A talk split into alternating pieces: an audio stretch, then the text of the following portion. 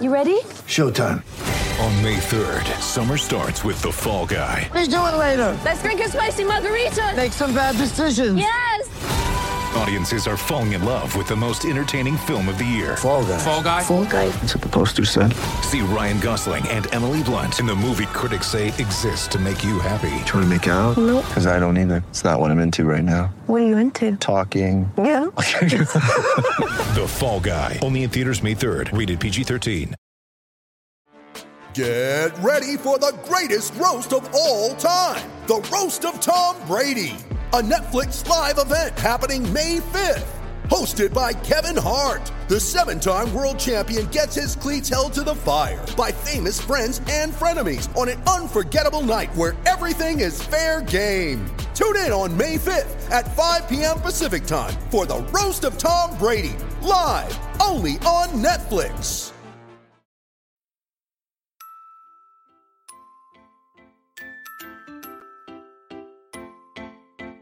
Uh huh. I just feel like I've been around the block, ripping up fantasy stock, working around the clock. Look at the view from the top. Mm. Researching rookies a lot? No, I just be listening to pods. Yeah, one in particular. I'm just a messenger. Let me just pass on the rock. Uh, Browning, brunning, pruning, pronouncing ain't what he's doing. What he's doing is not losing, but infusing you with new things. And there's Dennis the Bennett. Yeah.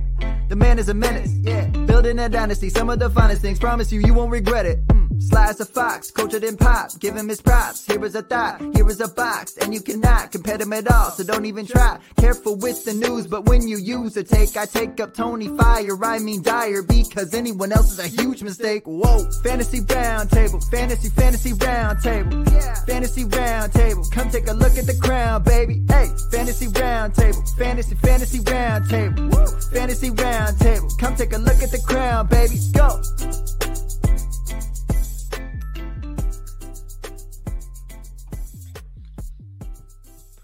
What is going on, everybody? It is Monday after most of the week three action is in the books, and hopefully, your fantasy teams are doing better than mine because it has uh, been quite brutal these past couple weeks. Uh, only thing I've got going for me is the Browns are somehow finding ways to win games, and I never thought I would utter that sentence, but they're doing it. Matt, how you doing today on this beautiful Monday? Doing pretty good. Um, you know, on Friday, I think I uh, I thought I had pulled a muscle in my calf uh, during our dance lesson, but then you know Saturday I didn't do a lot. Sunday I didn't do a lot, so I was feeling pretty good. And some uh, coworkers were like, "It's a really nice day. Let's take a walk." And about halfway through, I felt the burning, and I'm like, "No, I did pull that." Yeah. Yeah. Oh, that sounds um honestly quite horrible. I've been there before, and that's not a lot of fun, especially with a job where it requires you to be moving around a lot and Yeah. you're trying to figure out how the hell you're going to do it when your leg feels like you just want it to fall off.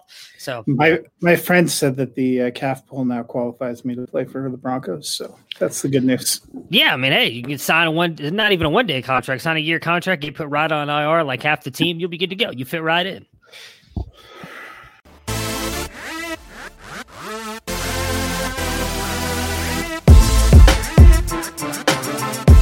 First and 10 at the Lions 29, and Prescott goes screen right. Elliott down the right side to the 25, to the 20, to the 10. Elliott to the pylon. Zeke Elliott, touchdown. 38 on the screen.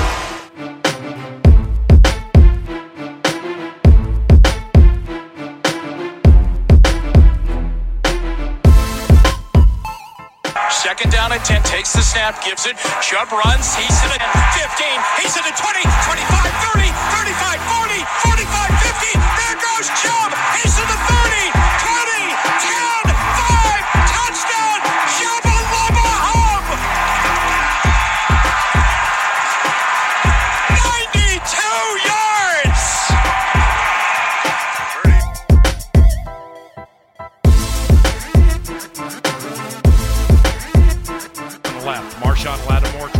12 yards from Adam. Case on a deep drop, steps up in the pocket. He'll fire to the right side. Caught by Diggs. Stay oh my God! Oh my God!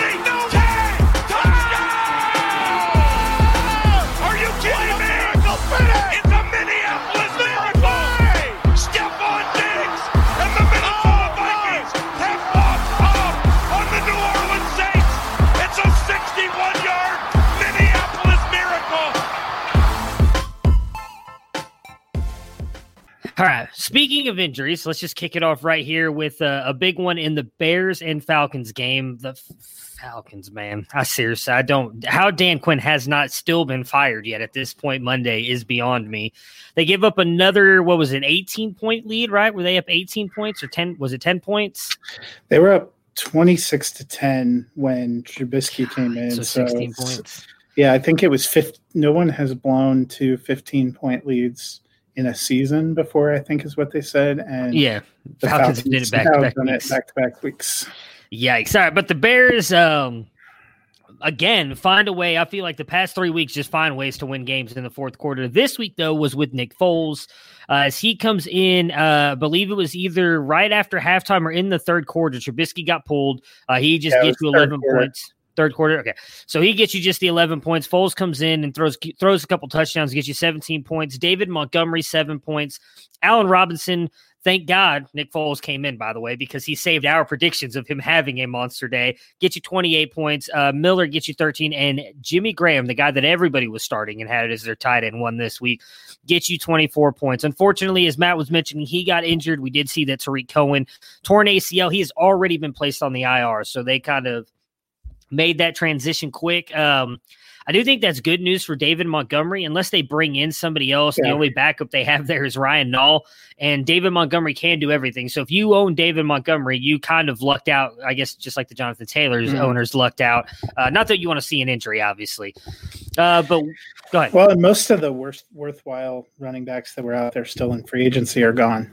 Yeah. You know, have signed because of so many injuries at the position. Yeah, it's been uh, ridiculous. But I guess we all kind of expected that with the weird off season and, and the rush to get into games and everything. We expected injuries. I, I, none of us, I think, expected to be this bad, especially the ACLs. That's the worst part about it, right? We expected hamstrings, maybe some calf injuries, but the the torn Achilles for Mack and then all these ACLs, like that's a year injury, and you don't, you can't guarantee anybody comes back, comes back like back to what they were before that. So that's the part I think that sucked the most. Uh, but Foles does come in and replace Trubisky. So are you expecting Foles to be the guy moving forward? I don't see how Yeah. they can go back to Trubisky. At Well, they point. they did announce that he is going to be the starter going forward now. Um, that just came out, today. They said they were going to talk about it last night and that they would do it quickly. And you know, I most people thought he was going to be the one when they started the season. Trubisky. The only thing I feel bad for him is he hasn't. He wasn't great, but they were two and zero, and it's kind of tough. I just don't think this coaching staff ever really believed in him. But you're right, you can't you can't go back. They probably destroyed whatever confidence he had after the first two weeks. Yeah, it, it sucks. Obviously, if you had him, if you had him, more than likely in the draft. I know we talked about. We said you kind of had to back him up with Nick Foles because we all expected this to possibly happen if you got the starting job. Hopefully, you weren't relying on him in a super flex league. If you were, I mean, I like I said, I I just don't see there's any way unless Foles gets hurt. There's no way they can just go back to Trubisky. Like if Foles starts struggling next week, they're not gonna be like, all right, Mitch, go on out there. I think it, it's kind of unfortunately the end of of Mitch in Chicago. What are you doing with Jimmy Graham? Obviously, he has the big week here. Is that just a, you know, I guess a byproduct of the amount of times they had to throw in the second half to catch up? Is it a Foles thing?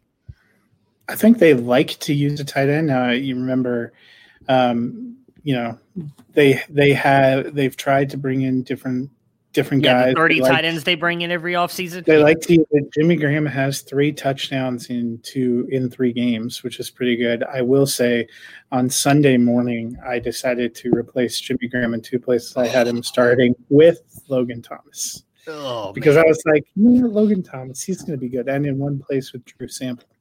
So uh, every time he caught a touchdown on Sunday, I winced a little bit, but I I think there is some potential. You know, think about Foles uh, coming out of that Eagles system. Uh, he's always used tight ends fairly well, um, and I think you know they've been trying to get somebody because they wanted a weapon. That's why a couple years ago they went and tried to get Trey Burton. We thought he was going to turn into something, never really happened. But they're looking uh, for a weapon, and you know I think it boosts Miller. I think it boosts uh, Jimmy Graham up a little bit and hopefully restores Allen Robinson, especially with no Cohen kind of mixing in there. I think that's even better for Graham in the tight end situation.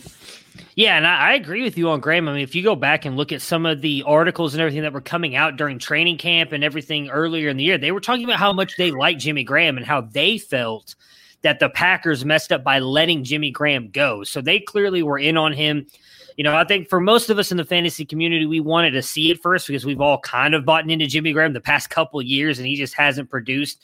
Uh, but at this point, I'm with you. I, I, do think he's got a shot to be, you know, one of those guys as we we talk about all the time. It's it's just horrible. And I mean, my God, with the quarterbacks too, I, I, I think this is one of the years which I'm sure we we can probably spend more time talking about tomorrow, but I feel like if you didn't get a top quarterback this year, you are screwed because some of these top quarterbacks have been ridiculous and they are winning you weeks by themselves.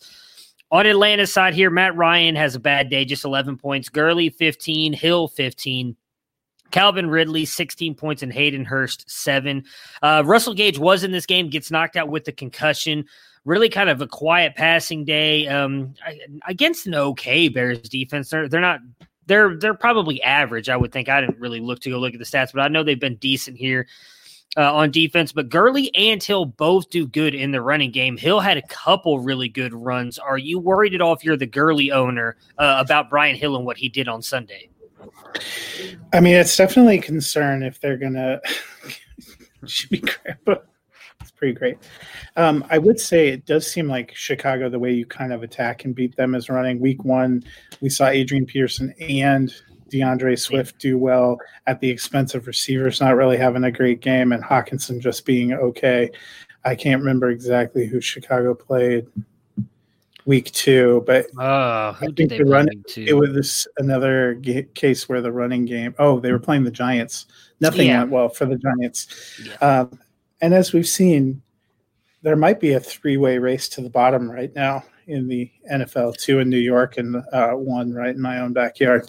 But um, so I I think that might have been more of the factor. Gurley was was okay. Hill got a lot of his on one. I think it was a 53 yeah. yard touchdown run. If he had 15 total points, that's about 11 of the points. So it's concerning if he continues to have success. It was good that Gurley came back after that and got in the end zone because at the time that that happened with Hill, it was like, oh, I don't know. I think a bigger concern is Atlanta. What do they do well?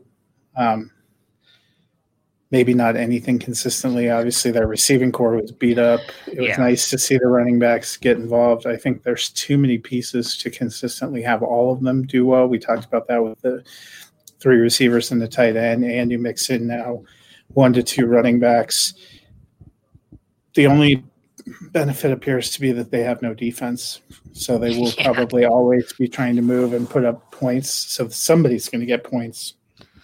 Yeah, and I mean, even really Hurst only saves your day in this one because of the touchdown. I think he touchdown, gets the yeah. one catch for a touchdown, and that's the only reason he saves your day. Outside of that, he really did not do much either. So we could call that the full Mike Evans because that's been uh, yeah. uh, two out of his three games. Oh yeah, well, I mean, him and Mike Gesicki, both tight ends that I started this week in a lot of leagues, they got their one catches for touchdowns. I was hoping for more, but yeah, it's uh I do think it was just a little bit of a weird game. I do think not having Julio out there obviously hurt them as well. Uh, and as you mentioned, not having a defense, while it hurts the Falcons team, obviously, because they can't seem to close a game out, uh, it definitely at least helps helps us out with our fantasy points. So I guess we'll keep that going for as long as Dan Quinn keeps his job. Rams Bills. This was a very, very good game in the early window. Rams 32, Bills 35. On the Rams side, Goff 27 points. Henderson gets 19. Uh, the Robert Woods revenge game comes through, getting 21 points. Cooper Kupp 25, and then Tyler Higbee eight points. We don't know for sure when Cam Akers is coming back, but from in my opinion, from what we've seen the last two weeks, Henderson has kind of cemented himself as the best of this group. Even if let's say Akers comes back next week or the week after, are you expecting Henderson to get to have the workload now moving forward? I think so. You know, they liked him last year when he came out, and that kind of got buried when they went and got Cam Akers. I think they like to have options. Week one, he wasn't really involved, Henderson, because he was still recovering from injury. But as soon as he kind of became available, they put him out there, and the biggest thing is he's produced a lot more with the touches that he's gotten than we've seen with Akers. I think Brown's always going to be there a little bit, but I, I think they like Henderson, and I was impressed with what I saw. But can we really call it the Robert Woods revenge game if they didn't win?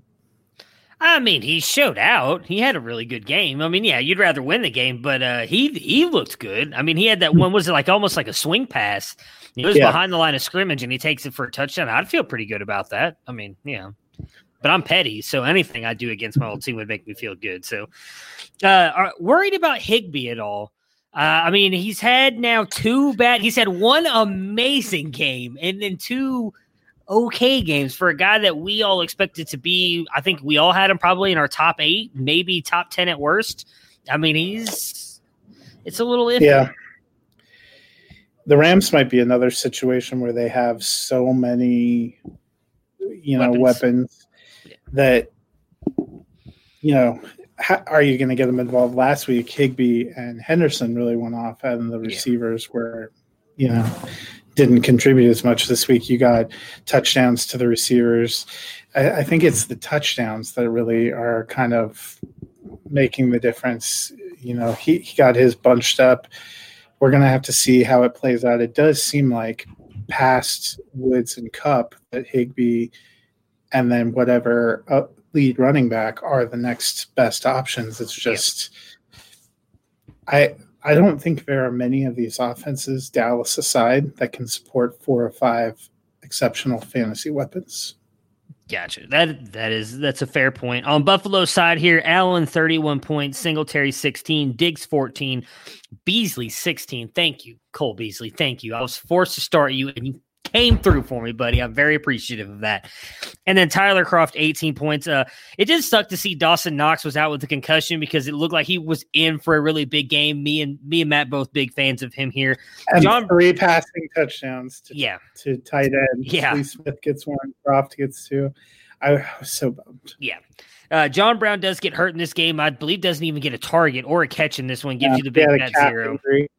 Yeah, and then uh, Allen obviously has the amazing game. He's been outside of Russell Wilson, I think the best quarterback, MVP, NFL fantasy wise. Like he's been amazing. Is he a top five quarterback for you moving forward? Yeah, and you know, I wrote in my uh, Monday recap today. One of the things that I think we can kind of look at is he's a good NFL quarterback. He's had 300 plus passing yards in each of the first three games, his first three of his career. You know, you want to see a guy taking that third season leap. 10 TDs to only one interception, but probably the most important for him in particular 71.1% completion percentage. The big knock on Allen has been consistently he can't complete passes. They went and got Stefon Diggs. He has John Brown. He has a pretty good core of weapons, but he's actually doing it when you, you know, they surrendered kind of a big lead. He got hosed on his one interception, in my opinion, with the simultaneous possession, which I've never seen go to a defensive back that somehow went to the Rams, helped them have that comeback, and they went right back, and they didn't have any fear that Allen was going to take him down. What probably is more concerning to me is if you had pieces of this running game because it's going to be a split. Moss was out, and you still didn't see a whole ton from Singletary. I think they're more of a pass offense. Does that shift? When we get into the you know snowy months in Buffalo, which is probably a week and a half away. you Yeah. know, Buffalo, New York, but you know he looks really good, and he looks like he's kind of coming into his own, and you know we're starting to see him this third year of that big deep quarterback class. There was a lot of questions about where people were going to line out, and I would say he and Lamar Jackson have kind of started to separate themselves from the pack. Oh, I feel like they separated themselves last year alone. I think uh, for me, it's funny that we that you say that about Diggs, right? Because I think we, I feel like we talked about that in the offseason that Diggs coming here was a perfect fit for the way that Allen is and the way he was quarterback. Yet we weren't that big on those two together. Like we kind of lowered Diggs. We still all, I believe, we all still had Allen in our top twelve, but a lot of that was, at least for me, was the rushing ability. But we all kind of dropped Diggs, and then he's come in here and shown that he is just as good. And it's all about him just not getting the volume in Minnesota, and he's getting it. What's going on, Dennis? Glad you could join us. Um, you know, it- it's good to see him getting that. Uh, he's he's the one guy I wish I would have just stayed bought in on because you were getting him in like the sixth, seventh round in some drafts, and he's I think going to end up. He's one of those league winner types at this point, especially if they're going to keep going to him as much as they are. But yeah, yeah. And I have him in a few dynasty leagues, and you know, he was a guy that people were were trying were selling kind of on the cheap. Yeah, I think we all had him just outside wide receiver two. I would say he. I still probably wouldn't put him at wide receiver one, but he does look like he's going to be a strong mid to upper Yeah. wide receiver too, which is pretty good. I would uh, say considering where you were getting him. If I had to read, I'd, I'd probably have him 14, 15 for me right now. Yeah. And I don't think, yeah, like you said, I don't, I think all of us had him like 25, 26, 27. I don't think any of us had him in the 30s, but he was Yeah, I had him at twenty five. yeah, he was right outside that wide receiver too. And he's just like, God, look, why? That's right But where I had Calvin Ridley also. So yeah, well, yeah, I know. I wasn't big on Ridley either. Both those guys Bad are making time. me look really bad this year, really bad. They're they're my Derrick Henrys of this year. Uh, but yeah, I mean, it, it's it's hard not to. My my biggest fear, and he did kind of prove it yesterday, was he Allen did do this a lot last year, but it was always against bad teams. And when he played good teams, he would seem to struggle. He'd still get you like 16, 17 points, but it wasn't these. I do think the Rams are a good team. So the fact that he was able to go out there and do that and even though he still got helped out by the refs a little bit at the end of that game, it still took a lot of him with putting that team on his shoulders to end up winning him that game. So I, I'm with you. I think Allen easily is top five. And I think if Russell Wilson wasn't playing completely out of his mind right now, we would be talking about Allen as the best QB on uh, in the NFL and for fantasy. Washington and Cleveland. Uh, Cleveland somehow finds a way to win this 34 to 20. I, I it would it did not look like a good game for a long time if anybody else was watching this. On Washington side, Haskins just nine points, Gibson 13, McKissic eight, Dontrelle Inman uh, 18 points, Terry McLaurin 12, and Logan Thomas seven. McKissic had more snaps, but Gibson did look like the better runner. What are you expecting out of these two uh, throughout the rest of the year? Yeah, it looks like they've been pretty evenly splitting. I went and looked. Uh, pull up the graphic. Somebody posted the uh, the snap count. So I must be looking at lines. And McKissic had more. I was surprised he had more snaps. It looks like he's consistently had more snaps. Could be what I, I think it was Dennis talked about on Friday blocking. Yeah. Um, you know, somewhat. McKissic's not really producing. Gibson looks like the better uh, runner and the better option there. But I saw a lot of tweets after he scored a touchdown that you know this is Gibson's backfield. He's dominating. He's not dominating the touches. No, yeah. Um, he's dominating in terms of being the only potentially relevant one. Washington just not a high volume offense, you know. So 12 to 13 points isn't bad, but there are some people. I mean, we saw some crazy trades that I think we all thought were a little too crazy, where you're giving Yeah. up firsts and stuff. He doesn't look like he's CEH. Let's, you know, let's put it into Yeah. perspective a little bit. Yeah, I think he he's showing to be exactly what we all thought he was going to be a middle low end RB two, and I just think that's what you're going to have until until they either move McKissic away and make Gibson the guy completely, which I don't think is going to happen. Because watching that game, McKissic actually had some pretty good plays. Now I do think Gibson is the better player, but I don't think McKissic's just going to go away. So Gibson, you're just you Oh, and they signed him in the expectations off season too. They had Yeah. a, they had a plan, and Barber's still mixing in some. Um, you know, so Gibson's good, and it's a solid play. I like the dynasty investment. I just the people that said you have a set it and forget it running back. I'm not really sure we've seen anything to justify that. Yeah. Uh, for McLaurin and Inman here, uh, Inman had the big day. Big day uh, again. I think anybody who's targeting the second cornerback on Cleveland's going to have a big day. It was interesting to watch this because McLaurin was on Ward most of the time, but Washington did a good job of moving him around to a couple times where, for God knows what reason, Cleveland would leave a linebacker covering Terry McLaurin. And I thought that was just about the stupidest thing I'd ever seen. There was one play, I think he got like 50 yards on one catch because he they moved a linebacker on him, and within three steps, McLaurin had already created like seven yards of separation, and then he just he just kept going. It was it was You know, it's amazing to me that Dan Quinn could coach the Cleveland defense and the Atlanta Yeah. defense at the same time. I'm Maybe right that's-. The Maybe that's the problem. They're just stretching him too thin. He can't. That is probably it. You know, I'm I'm thankful enough that Kevin Stefanski has stayed on as the offensive side and at least run the ball to kill the clock so they don't come back and beat these teams don't come back and beat us. But yeah, it's we got some problems on defense, and I'm ter- terrified of this game Sunday, as we were talking about right before. But uh, Inman did get hurt. I saw the hit, and, and when he got hurt, he kind of Yeah. got sandwiched. Uh, it looked like a helmet hit the wrist. Uh. And the X-ray came back negative, so no Yeah. fracture, but definitely bears watching. How well? How deep a league are you have to play in before you're thinking about starting Inman? I guess is the, is what is the question to ask because I don't think as much as I love my Browns, this was a easy matchup for them. I, I don't expect them to have this quite as many good matchups moving forward, and I still think McLaurin's the guy. Well, in a 16 team league where I was estimated by injuries, I actually started Steve Sims. So Oh, there you go. So you're wishing mean- you started Inman. 2020 has been rough. You know, you, we rank 60 wide receivers, and for frequently I find myself going beyond that, trying to figure out how I'm going to patch holes. You know, so especially in Dynasty where almost everyone's owned. Yeah. Yeah, it's oh man, I don't know. It, it's rough. I don't know if I would trust him every single week, but I mean, at this point, you're not getting No. Justin Jefferson off the waiver wire, who obviously had an amazing week. So you gotta just do what you can, I guess. Well, you might uh, redraft. Oh yeah, redraft. Yeah, I'm talking about dynasty. In dynasty, there ain't Yeah. no way Justin Jefferson's just unless someone was just stupid and dropped him. Uh, on Cleveland's side, Baker just 14 points, Chubb 24, Hunt 14, Odell 9, Landry 7, and Austin Hooper 5. Harrison Bryant does get uh, the touchdown here. Uh, you know, we talked about Njoku being the guy. None of us here have been in on Hooper. I, think Bryant's the guy moving forward. I don't think he's going to get a ton of work, but he's going to end up getting those touchdowns. So they did get Hooper involved early, actually, in the game. I think in the first drive, he got like three or four catches. Like, holy shit, Austin Hooper's actually getting involved in the offense. But then he got hurt, and then he came back in, and they stopped using him. What are you doing with the Browns passing game, though?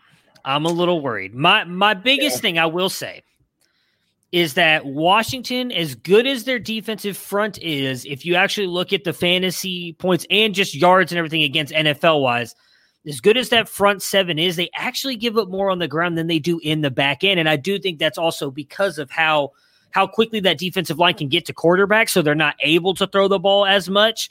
So I, I do think that's a little bit of this. If I don't know if anybody watched the game like I did, but Baker was Montez Sweat had Jedrick Wills running in circles yesterday. It it was bad. Sweat had his number. He was in the backfield as soon as Baker said hut on some plays. So I'm not fading him completely. Or I shouldn't say this. I'm not fading Odell completely because they did try and get him involved. I'm really worried about Landry at this point. He's a volume wide receiver, and I don't think he's going to get that volume anymore. I think it's going to be Chubb and Hunt, Odell, Bryant on some of these big plays, and then Landry just whenever they need that big third down play, he was going to Landry every single time. But outside of that, they did not target him that much. So I think lowering expectations is probably good. This is really kind of a, a make or break uh, to to get a sense of this passing off, uh, offense because they're going to play Dallas in, in week four. Dallas's pass defense has been mostly a rumor. Um, they've allowed a lot of yards and points, and they're capable of putting up a lot of yards and points, which also, you know, is problematic for the Browns secondary. So there should be you got to see what you get there. I think the philosophy is they want to run. They have two running backs that can run and that can catch passes. I thought that was going to knock the ceiling for the passing offense down a little bit. This is a little further down than I was expecting. You can bounce back. Uh, let's see what they do in week four. But I think definitely a lot of people that had hopes that OBJ was going to go back to being kind of a, a top 10 receiver, that feels like a bit of a stretch. Yeah, I mean, I did, I did But at least to have you're like winning a- games. That is true. winning That games. is true. I just feel bad because like I really thought this was the game. I was like, you know what? I just I feel it. They're connecting again. I was like, Odell's going over hundred for like the first time in like a year, and yeah, didn't happen. Didn't even get a touchdown. But I'm with you. At least at least the Browns are winning games. Probably not winning this weekend, so I'm going to be back in the back in a shitty mood next Monday. But I'm going to enjoy it while I can. At least we'll only be 500, which we haven't been for 84 Now, games straight. This one's, So in, this one's in Dallas, right? yeah, Are you yeah. going to try to go?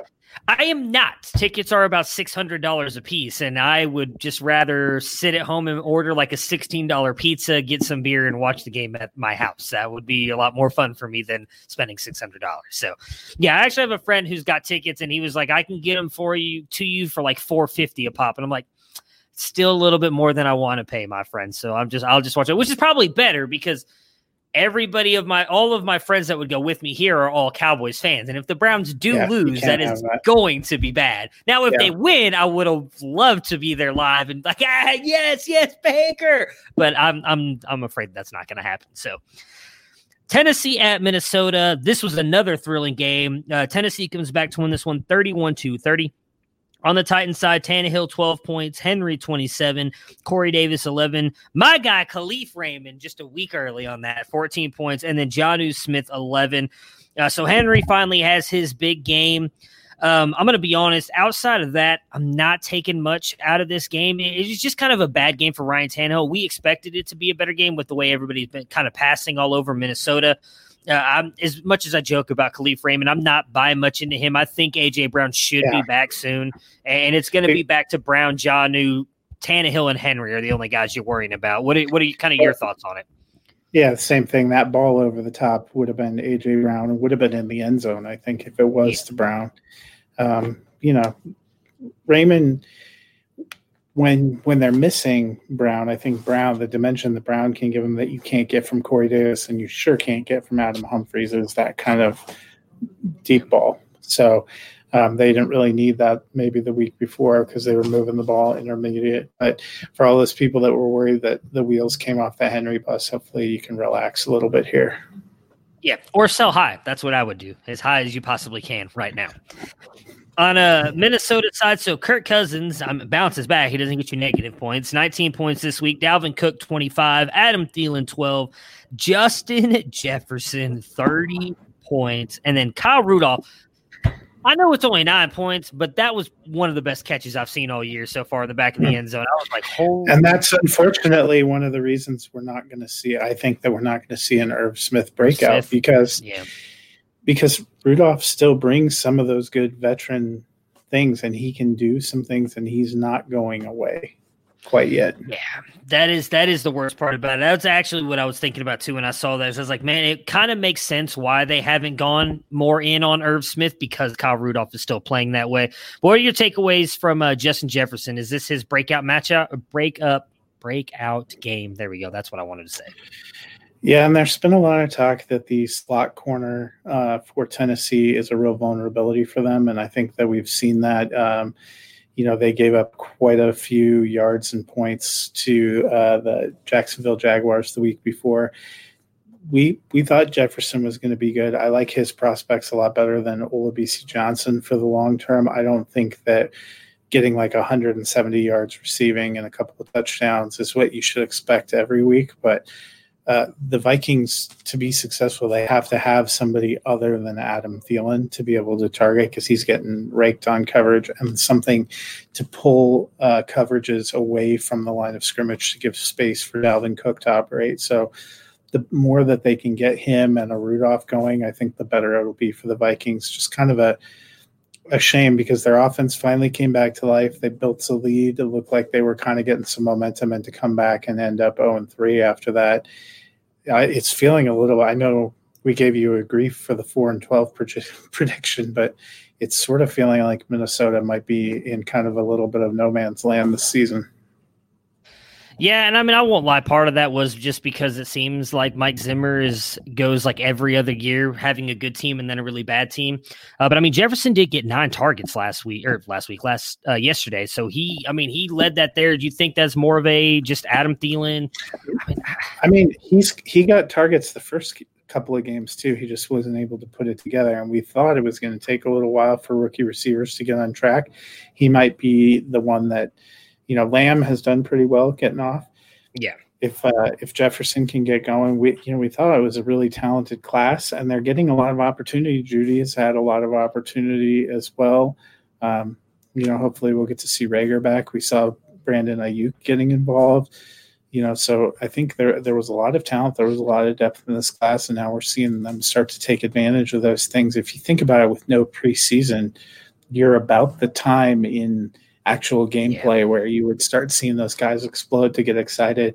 So if I'm a Minnesota fan, really bummed I'm 0 3, but I'm definitely feeling a little more optimistic about my offense than I did the week prior. Raiders and Patriots here. The Patriots win this one 36 to 20. On uh, the Raiders side, Carr 15 points, Jacobs 9, Hunter Renfrow 20, and Darren Waller 2. We talked about this Friday. We thought that Waller would be the guy uh, that the Patriots try and take away. They did. He, he really kind of struggled in this one. Uh, Edwards hurts his ankle, which is unfortunate. Are you believing in uh, Hunter Renfrow now, knowing that Ruggs is hurt, Bryan Edwards is banged up, or you think it was just kind of a one off game?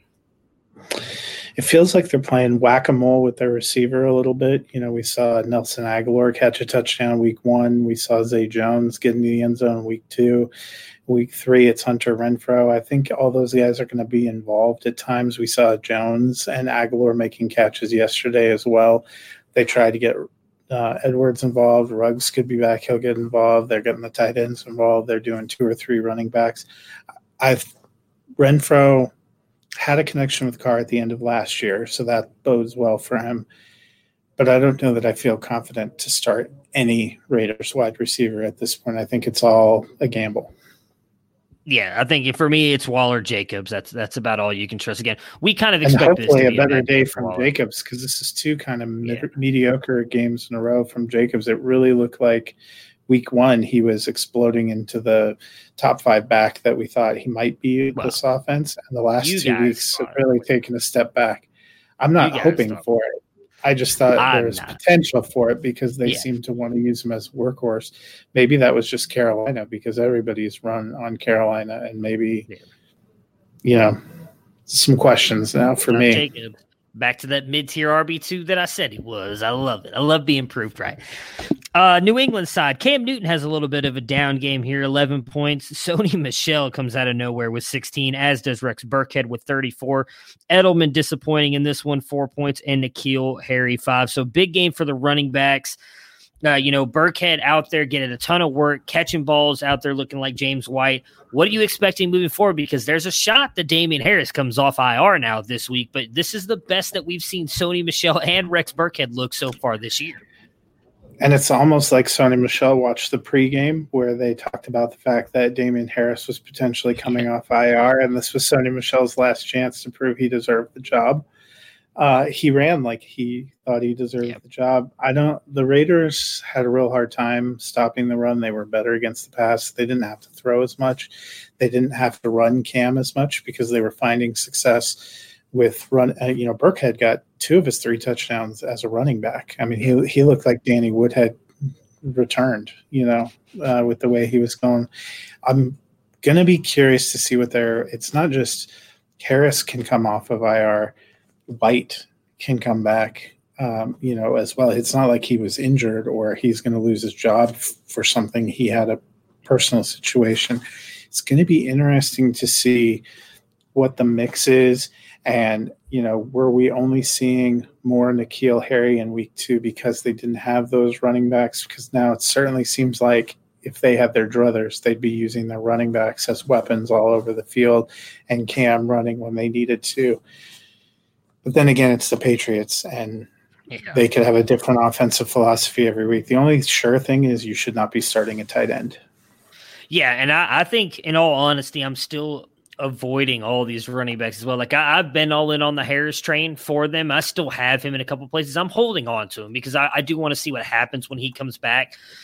But I do think it hurts his value a little bit knowing that Rex Burkhead and Sony Michel went out there performed the way they did Sunday. Had they sucked, I'd have been like, it's all, let's go. Damien Harris all day long. Well, even now, JJ Taylor looked good running the ball too. Uh, you know, when he came in, I thought he looked good at times. So Harris will probably get mixed in when he comes back, but I don't, I think it's foolhardy at this point to think anyone's going to get a lion, you know, like yeah. a stranglehold on that job. Uh, 49ers Giants. The 49ers win this one 36 to 9. Nick Mullens 17 points, Jerick McKinnon 16. Um, Jeff Wilson 21, Brandon Aiyuk 21, and Jordan Reed four points. Reed actually was, I thought, looking pretty good before the ankle slash knee injury. Looked rough. You could tell when he he kind of got that ankle sprain trying to drag his foot uh, in the back of the end zone. McKinnon gets a rib injury here. Uh, what are your thoughts on on the 49ers and the running backs? Again, Kyle Shanahan does an amazing job of getting these running backs in the open field, drawing up really great run schemes. We don't know what's going Tevin Coleman's on IR. Is McKinnon going to play? Now they got Jeff Wilson, JaMycal Hasty. Uh, you know, just what, what are you looking or what are you thinking about with all those running backs right now? I think every week you can start one to three running backs out of San Francisco. I started McKinnon and Jeff Wilson in places this week, uh, kind of out of necessity, and I wasn't sad that I did. You know, we saw McKinnon and Mostert. You know, I think when Mostert comes back, he's probably, you know, 1A, but McKinnon looks like he's earned 1B. Um, you know, rib injury, they didn't say how serious it is, but I, uh, the basic thing is you find a running back that's in San Francisco, you put him in. Uh, Jeff Breida looks like, or Matt Breida looks like he's never played before in Miami. He was good and somebody you wanted when you were in San Francisco. I think it's, you know, Kyle has learned from his father. Mike Shanahan, when he was at Denver, we you know we had guys you had never heard of, like Mike Anderson, undrafted, just come out there and run for 1,200 yards. You knew whatever running back you were going to get was going to produce. That system seems to consistently produce, and that's something he seems to have brought with him to San Francisco. And I'm excited they're getting him involved more in the passing game because that was something we didn't see last year. That always seemed to put a cap. You know, this kind of the the ceiling feels a little bit uncapped if they're going to start throwing to him.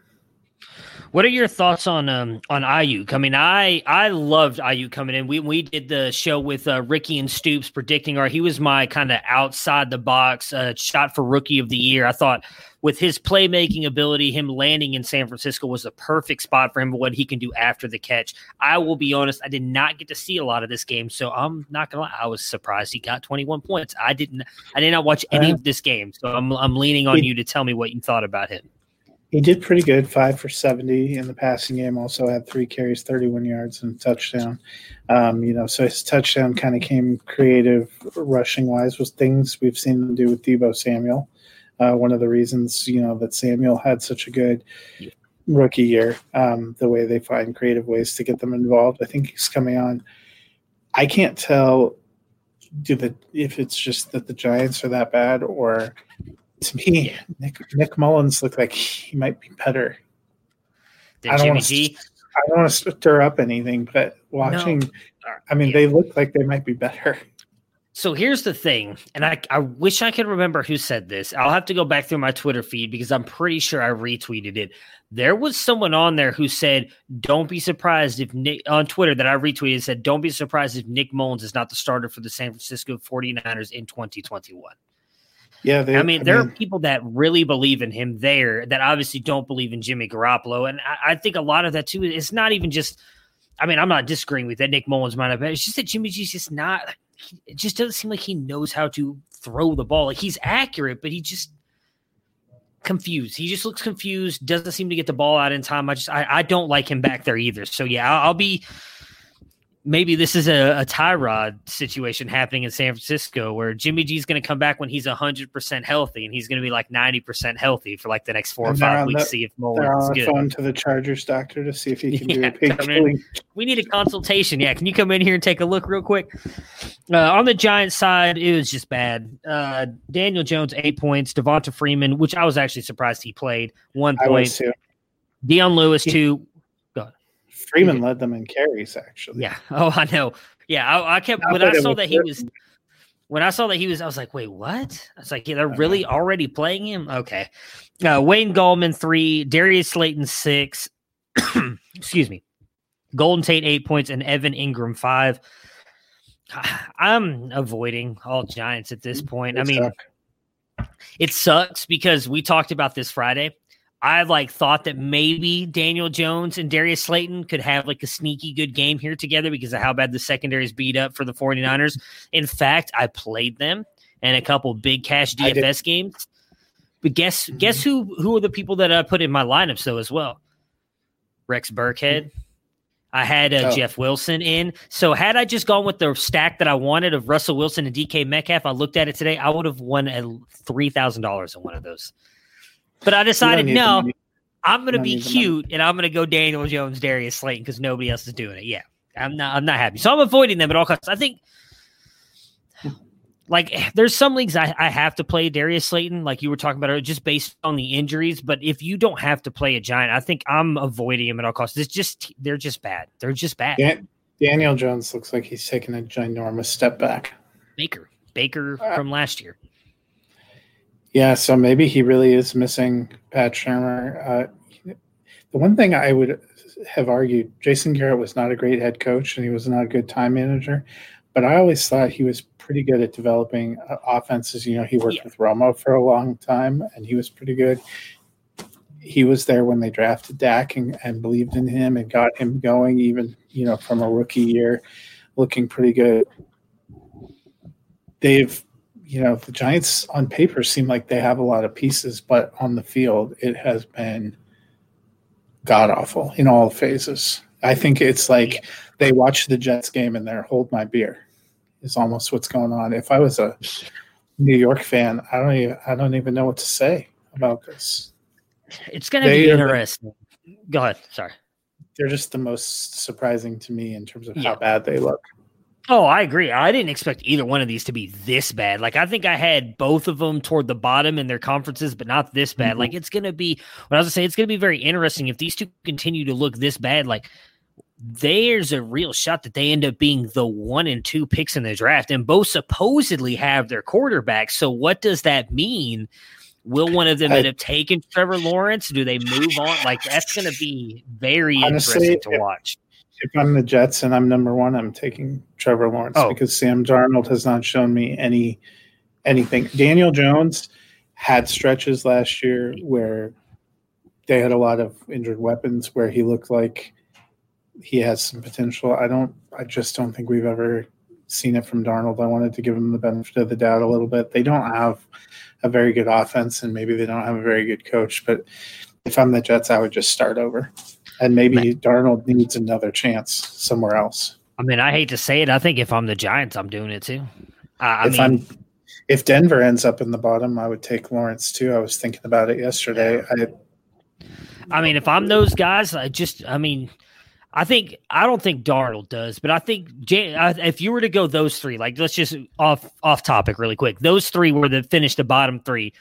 I think you could easily, if you're the Giants or Denver, turn around and trade Daniel Jones and Drew Lock and get some kind of capital back. Well, uh, Jones, I think you could still probably get a first. Lock probably a second. I don't. Uh, Darnold, I don't. I don't even know. Darnold, I think he had so much promise, but as you like, I agree with you. He just, he hasn't shown. Uh, he's had like maybe a handful of good plays in the past couple of years, a handful.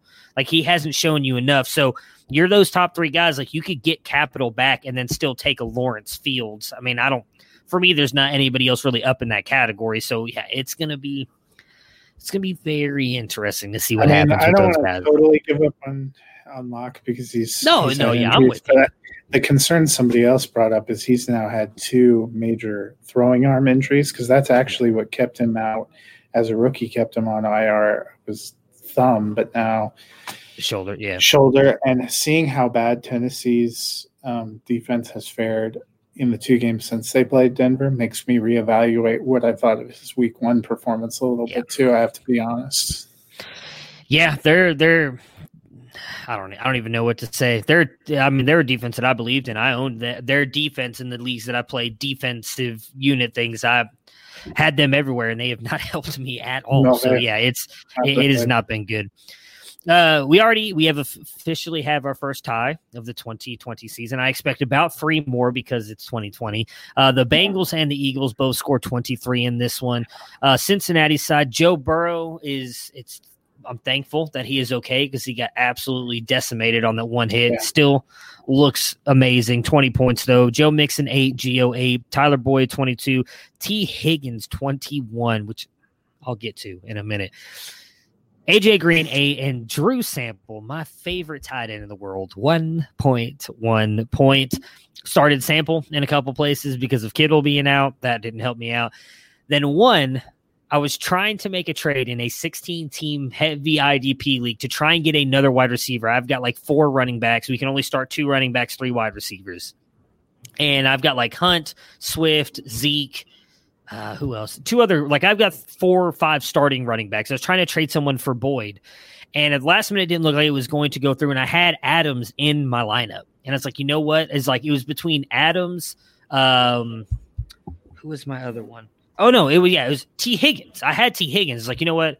Just throw Tee Higgins and see what happens. I forgot. Never did it. Had I done that, I lost by five points. I would have easily won that matchup. So a little bit upset about that. Uh, but what are you doing with uh, Mixon moving forward? This is now the third week in a row, and I want to. We did see this out of this out of him last year, though, too. Like he struggled out of the gate, and then really kind of turned it on. Doesn't look like Gio's going away though. They keep using him. Mixon just does not look the same. Like what are you, what are you doing if you have him right now? We can't trade him because you never get the value. Um, you know, I've seen some people just basically lose a trade because they want to get him off their roster. I'm not to that point. Of course, I not a problem I have because uh, he was not one of my favorite guys for reasons that have nothing to do with his play on the field.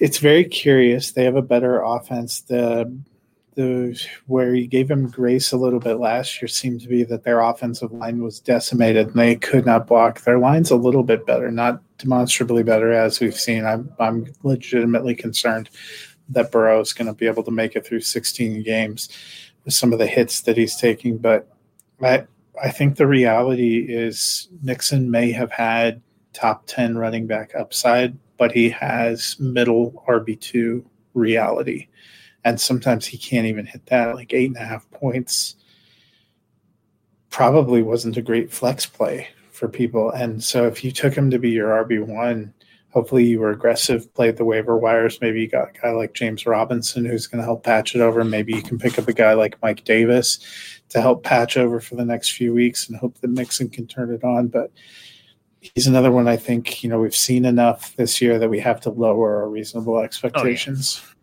Yeah, I, in the in the two leagues that I have him, he's been benched.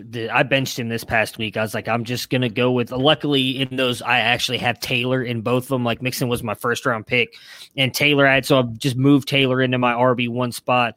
I don't remember who I have as my RB two, and but I think one of them I know is Sanders because I went heavy RB early in that one. I don't remember who the other one is, but I, yeah, I'm with you. I think at this point you have to bench him until he goes off. There's just there's no point in starting him.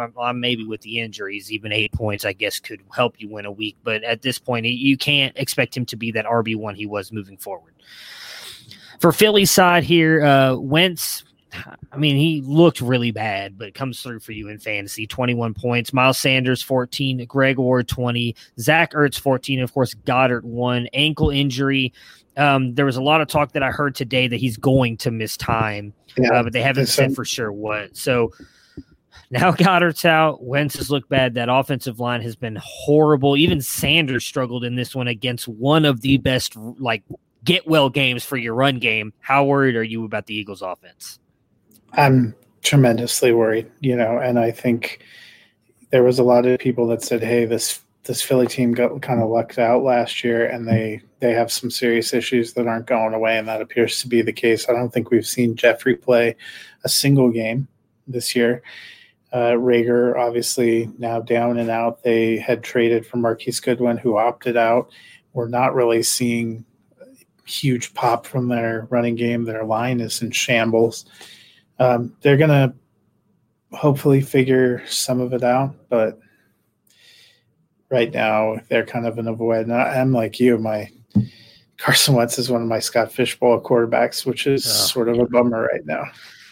Yep. Yeah, I I really kind of bought into Wentz. I thought it was going to be a good year for him. I mean, you guys know that had the Eagles winning the East, so I was I was all in on that offense. I thought well, he was QB eleven with no receivers last year, so you thought, yeah. hey, you know, maybe he should be a little better, but yeah, it's not working out for me. I've dropped him in a bunch. Like a matter of fact, three of the ones I had him in, two of them were redraft. I dropped him for Herbert this past weekend and picked up Herbert and was rocking with him. Um, Texans and Pittsburgh. Pittsburgh wins this one 28 21 for Houston. Deshaun Watson, 17 points. David Johnson, 12. Randall Cobb, 19. Will Fuller, 15. Jordan Akins, 4. Is there a, re- a receiver that you feel confident starting week to week right now on Houston? No. So we saw Will Fuller game week one. We saw the Brandin Cooks game week two. We saw the Randall Cobb show week three. They said they were going to spread the ball around. You're mixing in some tight ends. You're mixing in some running backs. We haven't seen Duke Johnson the last two weeks, but at some point he's going to come back and ruin everybody's uh, week. Still potentially like Fuller the best. He was uh, playable yesterday. He would have been a, a decent flex. I played him in a couple spots, but this this is another one that feels like it may be another month or so before we get a feel for how the Texans are going to play. God, God, I hope they get to play against a non-top five defense at some point too. Yeah. Yeah, yeah. As we talked about, their their schedule to open up the year is uh, absolutely brutal.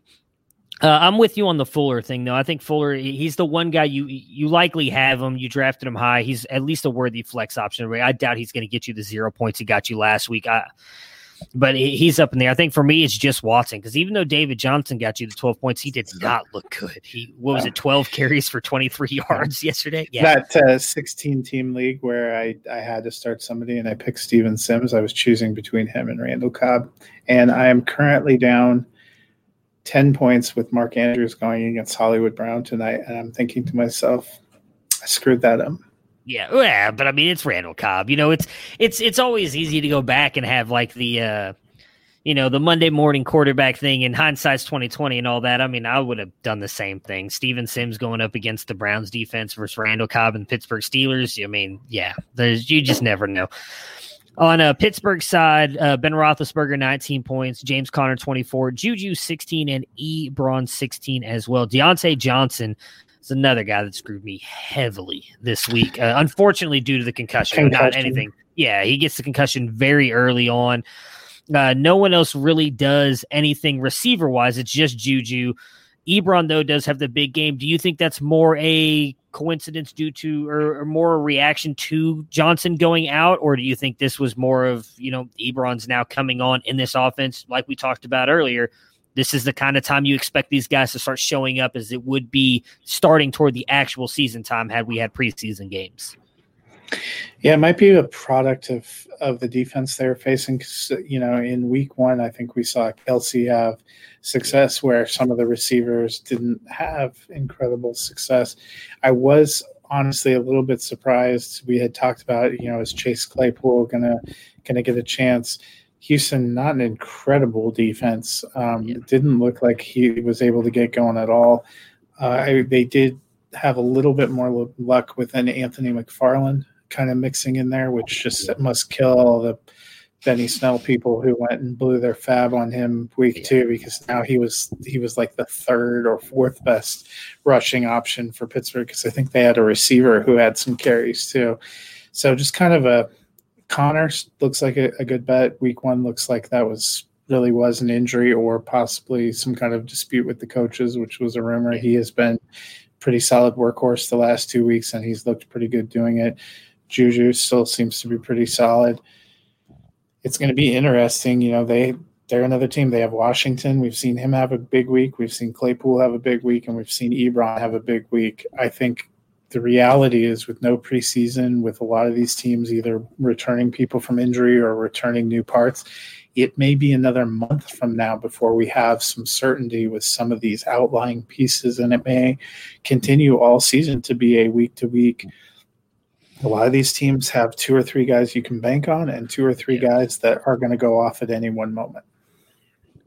Yeah, I think it's just Juju Conner. I mean, what are your thoughts on Big Ben? He he's looked better outside of that first game, which may have been just him taking the rust off. With, I mean, again, he'd missed pretty much the whole year, but I got frustrated and put Ben in instead of uh, Brees yesterday. And then, well, hey, okay. that's a good thing. That's a good thing. At least, you, wait, how good did Brees do? Brees went Brees on. ended up better. Oh Brees yeah, he did, didn't he? I forgot about that. I was like, um, Ben's looked okay. He looks like he's a solid QB too, in my opinion. I we haven't really seen him take the ceiling off, but he has, seems to have a pretty stable floor, especially with all the weapons they have around him. And I would say, as much as it sucked, again, it's not like Johnson's fault or anything. He got a concussion. If he's able to come back, I'm still trusting him moving forward. He's looked good. It's just unfortunate that he got a concussion. Uh, Jets Colts. Uh, Jets lose this one 36 to 7. On the Jets side, Sam Darnold, six points. Kalen Ballage, 10. Frank Gore, seven. Braxton Berrios. yeah, let's give, Berrios, give it to our friend Dennis. Berrios may actually be a decent deep league flex. Oh yeah, yeah. He was another guy that I had a chance to start and I didn't. Uh, with the, he was the one I was trying to think of. With it was him and Tee Higgins, and I didn't start either one of them. I left Davante Adams in my lineup, and uh, Chris Herndon at five point one. I mean, I guess it is.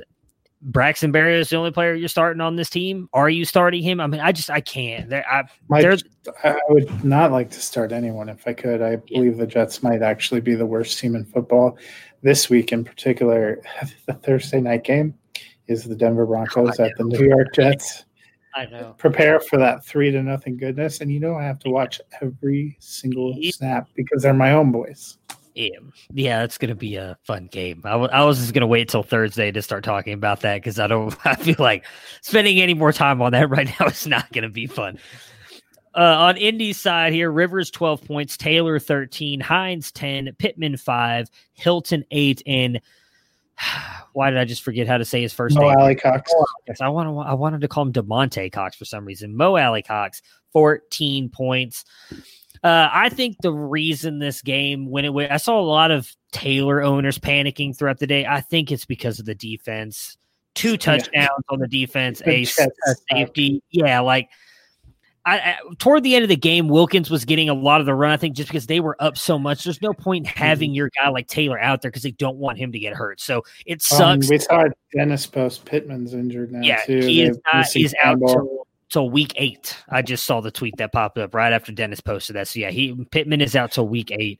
Uh, but yeah, I think I honestly think that's why Taylor didn't get as much run there at the end of the game. You don't want to get your guy hurt. The game is in hand. It sucks for us as fantasy owners, but it makes sense for the NFL side. So for me, you know, obviously Pittman going down is not good. Uh, I think that might increase Hilton's stock some, but I think that does increase Mo Alie-Cox's. We saw Doyle played, and Mo Alie-Cox was still the guy. So I think for me, it's it's it's Taylor and Cox here. I'm hesitant to trust Hilton, but he did look better yesterday than he has so far this season. So what are your takeaways from the Colts? Yeah, Hilton's going to be tough to trust because Zach Pascal is probably going to mix in. We've actually seen him have a better fantasy season, as sad as it is. Um, but yeah, Cox, I was wrong about that. I thought Doyle, if he came back, was you know was going to be in line for a good season, but it looks like there's maybe a changing of the guard there. Um, and I still think Hines is flex worthy. Uh, you're going to see what you're going to see. Both Hines and Taylor, I think, had their work curtailed because they simply weren't needed. Yeah. Oh, yeah. Panthers Chargers. This did not go the way that I expected it to. Panthers win this one 21 to 16. Teddy Bridgewater 14 points, Mike Davis 23, Robbie Anderson 10, Curtis Samuel 9 and DJ Moore 8. It's a quiet day for the receivers, but Davis does come through. If you're the CMC owner and you were able to get him, he comes through for you. I think he's we talked about it on the the Tuesday podcast last week and Mhm. Friday. If you got him, play him in place of CMC. I won't lie, I didn't expect to put up 23 points, but still, if you or if you're CMC not the CMC owner and you snaked him in every place and put him in your lineup, There you go. You're happy. Yeah, you're good to go. As long as CMC is out, which you've got likely three more weeks at least, you're going to be happy. Uh, you taking anything away from these receivers? I'm very curious by how productive Robbie Anderson has been in the past, and and maybe this is a Jets thing. We have not seen him be that good, but he really seems to be the focal point for this offense. he had the history with Matt Rhule, um, and he was kind of, you know, beside Bridgewater, their big free agent signing. They saw something that they thought he would fit and be a good fit, and he does seem to consistently be the target leader. I still think Moore is going to be okay with quiet day, um, but but the Chargers actually have some decent corners. Um, Moore, I think, started catching more passes once Harris went out. I think the one that's going to be hurt is Curtis Samuel. There was a lot of hope. now. Sell What? now. I said Curtis sell Samuel? now. He got nine points. Sell now. Sell now if you can. That that's the thing. I don't think you're going to get the breakout. I this offense cannot support more than two receivers. That's why tight end give up any hope you had for Ian Thomas. To me, they can't support more than two receivers with having a, a running back, and it seems like the running back situation is kind of where they're going to go. Yeah, I mean, I, I, don't know if you'd be able to buy Robbie Anderson, but he's someone I'm I'm I'm kind of intrigued by because, uh, like you just mentioned, I do think it was only a one year contract, so there's a shot he may not be there next year. But still, they they clearly like getting him involved, and he he looks completely different in this offense than he did with the Jets last year. On the Chargers side, Herbert 14 points, Ekeler 31, Josh Kelley 5, Keenan Allen 30, and Hunter Henry 10. So the demise of Austin Ekeler is not quite what we all thought it was going to be after week one. But we did talk about we thought once Herbert came in, at least I knew once Herbert came in, I thought Ekeler's value would shoot back up. I thought Herbert looked good. Obviously, I wish he would have gotten his first win. That was kind of what I was rooting for here. I mean, for me, I think we talked about it Monday and then probably Friday with Dennis too. That the all these guys are playable as long as Herbert's the quarterback. Ekeler, Allen, and Henry. Those guys seem to get targeted a ton once Herbert's in there. Do you think there is any shot they go back to Tyrod Taylor? I don't think they can. That's not a genie you can put back in the bottle. Yeah. Um, and the offense just looks better. You know, yeah. Un- unless we just weren't aware, and Taylor's injury is what held them back week one. I just don't see you drafted Herbert to be your franchise quarterback. Maybe you were going to try to roll him in there um, a little bit slower, but once he's in there, he's looked pretty good. They've had a chance to win both these ball games, unless even if he kind of falls off a little bit in one or two weeks, you got to let him go through those growing pains. I don't think you can go back now unless your plan is to seriously consider Tyrod Taylor as your permanent starter.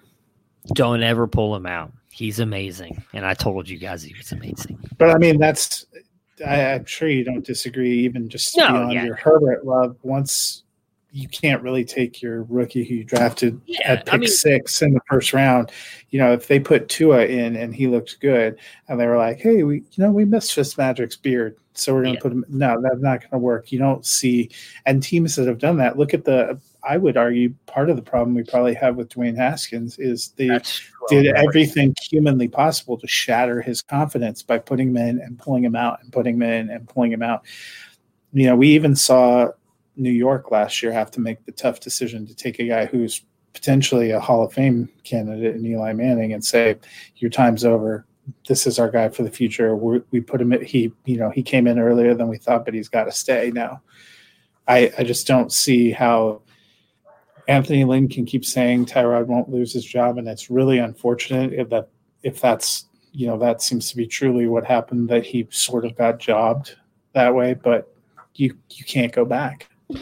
No, I, I agree with you. That then Haskins was the one that I was going to go to. I was like, if Herbert was playing that bad, then I could understand it. But he's not. He's playing phenomenal, and I I agree with you one hundred percent. Like that's always been my biggest argument for Haskins is that you had a head coach out here saying, "Hey, like I don't want this guy. I don't want him to play. That's going to shatter your confidence." Some Herbert has has looked amazing. He deserves to be the starter. It does suck for Tyrod. We all like Tyrod, but at this point, you just can't go back to him. Tampa Bay at Denver. Tampa Bay wins this one 28 to 10. Tom Brady, 23 points. Leonard Fournette, who definitely was supposed to take over the backfield, four points. Ronald Jones, nine. Mike Evans, 14. Chris Godwin, 17. Scotty Miller, 11. Gronk, 10. And OJ Howard, 7. Brady in the passing game have a good game here. Uh, Godwin uh, was looking good, then gets the hamstring injury. I think you're playing regardless. Any of those guys, whenever they're starting, you're playing them. Even though Mike Evans got what yeah. two catches, but both of them touchdowns, so that he saves your day. Mike Evans. That's been the case uh, two of the three weeks because week yeah. one he had done nothing until literally he found a two-yard touchdown catch. So it's just classic. Scotty Miller is actually the one they took a deep shot to, which mm-hmm. gave me a moment of pause. What are we doing with the running backs? I mean, we all thought Ronald Jones was done. Rojo has had more snaps than Fournette every game, including uh, last week and this week, and he actually, to me, watching, looked better yeah. uh, than Fournette. I think it's it's going to be a dreadful committee like it was with him and Peyton Barber last year, and that's going to be a real bummer for fantasy, but that's kind of what it looks like. And I honestly don't know if their running game is very good, period. Yeah, I mean, see, it's I want to say if you can avoid starting him, do it. But I feel like with as many injuries that there are, you just can't at this point. You have to have these guys in. So if I had to pick one, I'm sticking with Ronald Jones. I mean, we all thought he was done after that fumble last week, and then he comes out there, has the more snap, snaps, has the better day. I think you just kind of have to stick with Ronald Jones. It sucks, but it is what it is. At this point, any fantasy points you can get from a starting running back for your team. It's probably, unfortunately, also going to be a case of whoever's hotter. Yeah. You know, because I think in week two, the reason Fournette took off so much is because he was looking really good and he had the hot hand. And the reason Fournette came out after starting on Sunday was he looked like he couldn't do anything. For your Denver Broncos, Jeff Driskel, 10 points, Melvin Gordon, 7, Jerry Jeudy, 10, Tim Patrick, 14, KJ Hamler, 5, and Noah Font, not a Fant. Is it Fant or Font? I always mess that Fant. up. Okay, Fant. Okay. Nine points on the Broncos. I mean, like, what, what, are we doing? As you mentioned, they got the quick turnaround Thursday night against a hope what looks like a get right team in the New York Jets, yeah. but at this point, you so, never know. Thursday night, give me you know give me Melvin Gordon pretty high because the Jets have not been able to stop running backs. There is an open question here in Denver about whether they're going to look at starting Brett Rypien or God help me, Blake Bortles. Uh, Driskel did not look good. The team did not look good. Jurrell Casey now gone for the year. It's hard to trust. Uh, you know, Fant, I'm still playing. It's hard to trust the receivers yeah. until we can, you know, the quarterback play is not very good. Blocking is not very good. Melvin Gordon really has not looked very good, but I think it's an excellent matchup this week. Yeah, I mean, at least hopefully we'll we'll get some kind of fantasy points out of this one, just with the you know bad defense on Jet side. if Lindsay comes back this week, though, it's very possible that with their time split, neither of them puts up huge points even against a good matchup. I don't think it's going to be high scoring. Oh yeah, no, neither do I. Uh, upset of the century here. The Detroit Lions beat the Cardinals 26 23. I don't know what it is about this matchup, but even last year, this is one that went to overtime and they tied, right? Last year? Yeah, yeah they tied. Uh, Detroit side Stafford 18 points, Adrian Peterson 9, D'Andre Swift 2, Kenny Golladay 17, Marvin Jones 8, TJ Hockenson 9, and I don't know who this is. Is it Jesse James? Yeah, Jesse James. 11 points. Got a touchdown. Good for him, I guess. Because of course. Yeah. Because 2020. Uh, so Matt Patricia saw my uh my my Twitter thread on D'Andre Swift and why you should start him because of what he's done in the past, and decided to say I'm going to show this guy, and had just completely messed up everything that I wanted uh, for D'Andre Swift. At Lions snap counts for running back. Yeah. Uh, so surprisingly, Dennis is right. Kerryon Johnson, 2019 20. He seems to consistently be the same no matter what his yeah. production very much TD dependent because I didn't realize he played 20 snaps on Sunday looking at the box score.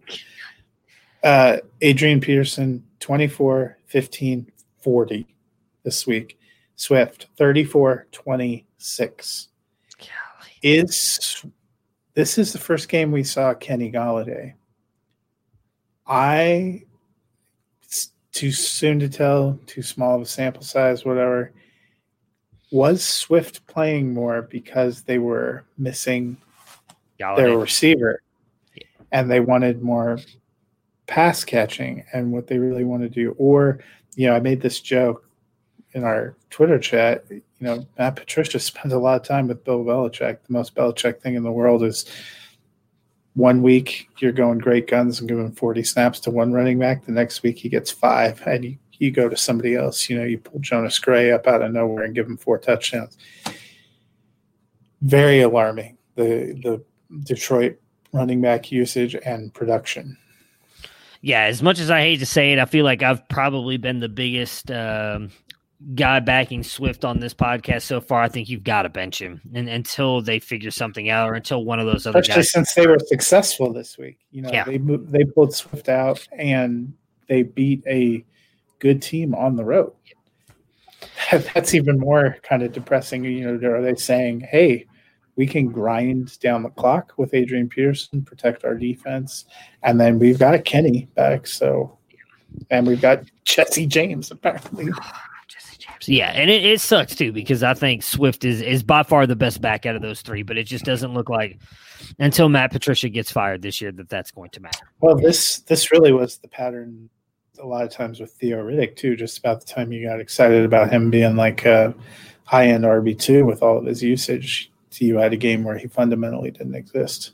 So Michael Pittman had surgery for compartment leg syndrome in his calf. That's what I'm now reading. Well, we're gonna be good luck if he comes back week eight. That's the one where you could There. potentially lose your limb if they don't cut it Yeah. open. They're what they're saying on here is that the surgery went well and he should be back the game after their bye. So likely week eight. That's what they're saying on Twitter. That's what Ian Rapoport just reported. So I'm not gonna hold my breath. Uh, Arizona side, Kyler Murray, 21 points, Kenyon Drake, 9, Chase Edmonds, 5, DeAndre Hopkins, 23, and Andy Isabella, 20. Uh, we kind of talked about Drake Friday, how even though he looked a little bit more involved in this offense, it's it's really Kyler Murray and his running that has hurt Drake. I think you still got to keep playing him. Hopkins looked like Hopkins. Andy Isabella, he's been out there a lot the past two games, comes through big in this one. Are you starting to trust him moving forward? Yeah, he he looked good in week two. You know, with a big long pass, we have definitely seen that Christian Kirk. They can't seem to get rhythm. Fitzgerald has not been. uh Yeah, that compartment syndrome's no joke. That's bringing us down, Dennis. Well, I was, you know, I was all in on Michael Pittman. I don't know that it makes me nervous. Um, but you know, they need to have somebody other than Hopkins that they can trust and rely on as a receiver. We haven't seen it really be Drake. We haven't seen it be Kirk. We haven't seen it be Fitzgerald through a couple of games. I'm encouraged. I'm not ready to just say it's Andy Isabella yet, but I thought he he's made the most of his opportunities. I heard, I think it was Mark Schlereth who was calling the Denver game last week, talking about most players in the NFL are not first and second round picks. They're third, fourth, fifth, sixth, seventh undrafted guys who made the most of their opportunity when an injury happened or when a need arose and they came out and they showed why they deserve more snaps and that's how they got to be uh, what they are. So you know that to me isabella is making a strong case with the with the snaps he's getting Yeah, he, he's definitely a guy watching. I'm not sure I'm putting him on my. Um, I'm not sure. That's messed up, man. It's messed up. Keem Butler is better than Andy Isabella. All right. He deserves to still be on that team. Uh, yeah, that's all right i started larry fitzgerald over andy fitz andy isabella in one league so i kind of looked at that and thought well that happened But uh, he, he's definitely someone I'm watching. I mean, I, it can't always be DeAndre Hopkins. I mean, I guess I shouldn't say that. It can't be. We saw that in Houston, and it might actually happen here in Arizona. But I, I would imagine someone else will definitely take a step forward on that offense, and it looks like it's going to be Isabella over Kirk and Fitzgerald right now. So he's definitely worth watching. Uh, the last two games here, both of the probably two of the most exciting games of the weekend. Cowboys lose to the Seahawks 31 38. On Dallas' side, Dak Prescott 27 points, Zeke 17, Michael Gallup 25, Cedric Wilson 27. I'm still kind of confused by that. Amari Cooper 17, CeeDee Lamb 11, and Dalton Schultz 8. Cedric Wilson, the now new number one for the Dallas Cowboys. Yes. just piss piss me off so much Oh, I know. I'm right there with you. I mean, I was happy about Gallup, except for that this was the week that I finally decided that I needed to pull him out of all my starting lineups. Yeah. So I, part of me was like, "Way to go, boy," and part of me was like, "Oh my god." Yep. Um, yeah, Dallas just an embarrassment of riches. I don't know if it was just the matchups or because no one was hurt. I went and looked. You know, Cooper was in there the whole game and was catching balls. I thought maybe Lamb got hurt, but no. Yeah, I know. I, I mean, I, don't even know what to think. For me, no. If he does it again next week, great. I'll pick him up. But no, I think it, it just had to have been a product of the matchups. I know Adams got hurt in that as well. I, I didn't get to see this full game because I was eating with my family, but I, I, saw the back part, and that's what I thought too. When I saw Wilson in there, I was like, wait, who got hurt? Then I'm watching him, I see Gallup make a big play. Lamb's in there. There goes Amari Cooper, and I was like, I, I, all right, okay, cool, I guess. So yeah, I'm not – it's just one of those weird games where you're going to see that every once in a while where you have all these studs and then it's just a random dude. Like we've seen it out of Noah Brown too at times for the Cowboys. There's been games where they last year they had Gallup and Cooper and um, Witten was still playing pretty good. Zeke, Randall Cobb, and you're expecting, and then Noah Brown has a game. You're like, everyone except for Terrance Williams. Yeah, well, yeah, that's true.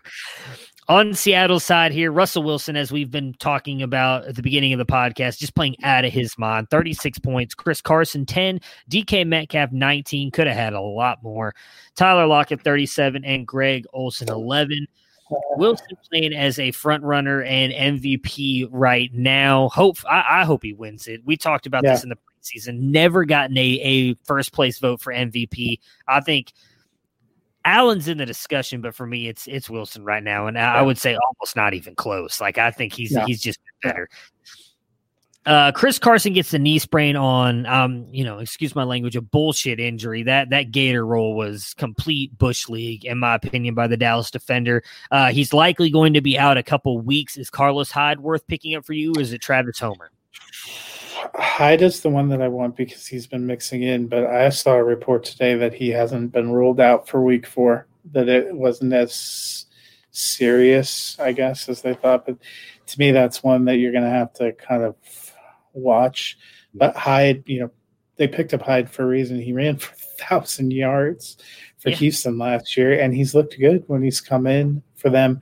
The one that I'll be curious about is to see if this kind of gets DeeJay Dallas a chance because Hyde not not an incredible pass catcher, so you could see them mixing in, splitting.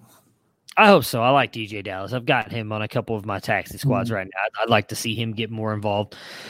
Last game, Sunday night, Packers beat the Saints 37 to 30. Aaron Rodgers, 24 points. Aaron Jones, 16. Allen Lazard. That's right. Allen Lazard, 26 points. And then Mike Tonyan, 16 poor Jay Sternberger, man. Like, I think it's guy? Robert Tonyan. Robert Tonyan. I don't know. Yeah. Tonyan. Robert Tonyan. Robert 16. Tonyan. Marcedes Lewis got a touchdown. All I care about is Jay Sternberger and why he's not playing. Uh, he caught a couple of passes. Did you? I don't yeah, know if you I did see that. Yeah, it's like I know that first, game was uh, on pretty late for you regular first regular season catch because I know he's got one in the playoffs last year, but he's not had a catch in the regular season until last night. Yeah, I saw that. Uh, so solid game for the Packers here. Lazard goes off. Is he flex worthy for me? Absolutely. I said he was better than MVS. He proved it. Did you see him and Rodgers yesterday? They were bonding, He's wiping the sweat off of his face. You don't see him doing that with MVS because MVS don't matter. That's why. But go ahead channel channel your inner Dennis because I know it's coming. You guys love your MVS. Give it to me. MVS had uh, a better coverage matchup. They tried to get him the ball a few times. Um, I'm pretty sure he had. Uh, I can't think of his name. Lattimore. Yeah, Lattimore. So, you know, he got a couple bombs. He looked he looked good. They were able to take some shots. Um, I think you know if you're out there on the field for with Aaron Rodgers, you always have a chance. I don't know if I, I don't know if I'm vaulting you know either of those guys up past the Alan 40s if Davante Adams is there. Allen Lazard all day, top two, top wide receiver two, rest of the season. I feel it. It's coming. If I don't see him ranked at 18 when you release your rankings on Wednesday, He'll be at 24 because I said wide receiver two. He'll be at 24 every single week now moving forward. No, I, am with you. It, it, was a tough matchup. I just I, I like that he went off because I've looked wrong the past two weeks because MVS has been looking good, and now Lazard comes back after week one and and, and looks good. But uh, it, I'm with you. It's going to be hard to start either one. I don't think consi- yeah, that's what I was going to say. I don't think consistently that you can say one's going to be above the other necessarily going yeah. forward. I mean you were right about Lazard playing more snaps. I thought MVS is a guy they were taking shots to because he frequently had the better matchup. Last night, it seemed like Lazard had the better matchup. On the Saints side, Drew Brees 23 points, Alvin Kamara 44, Emmanuel Sanders 15, and Jared Cook 4. Couldn't get six. help me win a couple matchups, Cook, I'd appreciate it. He got hurt too. Uh, Brees definitely looked better in this one. Obviously, Kamara went off. I think the reason Brees looked better though is because he was able to dump the ball off to Kamara like after five yards, which I think and Sanders. They Yeah, were and- finally able. He was finally able to make a not just two yards and a drop off, but a, a decent depth connection to Sanders. I think the way they were using Kamara in the short area of the field shows just how much they miss Michael Thomas. Uh, but with Michael Thomas likely being out at least a couple more weeks, does this vault Kamara into the RB one consideration for you? You know, I said preseason. Um, I know you guys laughed at me a little bit that I thought Yeah, I Kamara wasn't could do could do 1,000, 1,000. Yeah. I'd like to see a little more in the terms of rushing yards, but he has 153 rushing yards and three touchdowns. He has 27 receptions for 285 yards and three touchdowns. Already has six touchdowns. CMC is going to miss at least a month. Saquon's gone. Ezekiel Elliott, I like Ezekiel Elliott. If he was number one, it wouldn't shock me. But he has much, much more competition for touches. And you, you have games like, you know, I know he had 17 points, but he was not a huge factor in that that game yesterday. The same thing happens to Aaron Jones. He has incredible games and then goes away. Derrick Henry doesn't have the kind of passing upside, same I would say for Chubb. So when you're looking at kind of the options, if Kamara's can continue to just be hammering both aspects, I think he's got a real shot. And you know, this is what I a lot of us had hoped to see last year, and he got banged. He, he got banged up early, and we never really saw it materialize. And he said he played almost the entire season last year at seventy percent. And so you kind of had to wonder, you know, was that true? Is that coach? Because it looks like it was true. He has some pop. He has some speed. He's making some things happen. Yeah, as as of uh, three forty three p.m. Central Time, Texas. I'm just make sure this is recording. Uh, Matt Bruning, I this is Matt Bruning speaking. Uh, I was wrong on Kamara. I'm going to go ahead and take the L right now. Not even going to wait any longer. I was I want to I don't want to say I was out on him, but I think I had him at five or six. I just I wasn't fully believing in him handling the workload. He's shown it the past three weeks. There's no point and then to worry about it anymore. Of course, he's going to end up getting hurt this week, and yeah, then. But I, I'm all in. Kamara looks amazing. You did forget one running back though that has a shot to finish his RB one. Dalvin Cook. No, no, Sorry. I forgot about that. Jonathan Taylor, baby. Jonathan Taylor. It's Jonathan Taylor season. It's gonna happen. Just you watch. But that'll do it for us tonight. We've got uh we'll be back tomorrow with uh probably I, I'm hoping is gonna be eventually the best game of the weekend in Chiefs uh Ravens. It's shaping up to be a very good game at least. Who you picking to win? I can't remember who you picked to win Friday. So going into the Sunday night game, my wife and I were tied in picks. And she Uh-huh. picked Green Bay, and I picked the Saints, and she picked the Chiefs, and I picked the Ravens. So I really, Need the know, Ravens to win.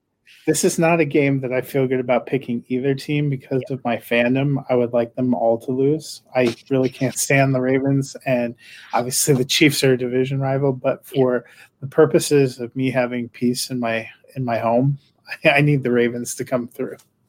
Yeah, I picked the Chiefs. It's it should definitely be a, a good game, but me and Matt will be back tomorrow, probably usual time. I got off a little bit earlier today, so we went a little bit early. Uh, we'll be back normal time tomorrow. We'll break down the Chiefs and Ravens game, and we will talk about waiver wire targets for Week Four. Prepare for glory! I don't know if you got your popcorn ready.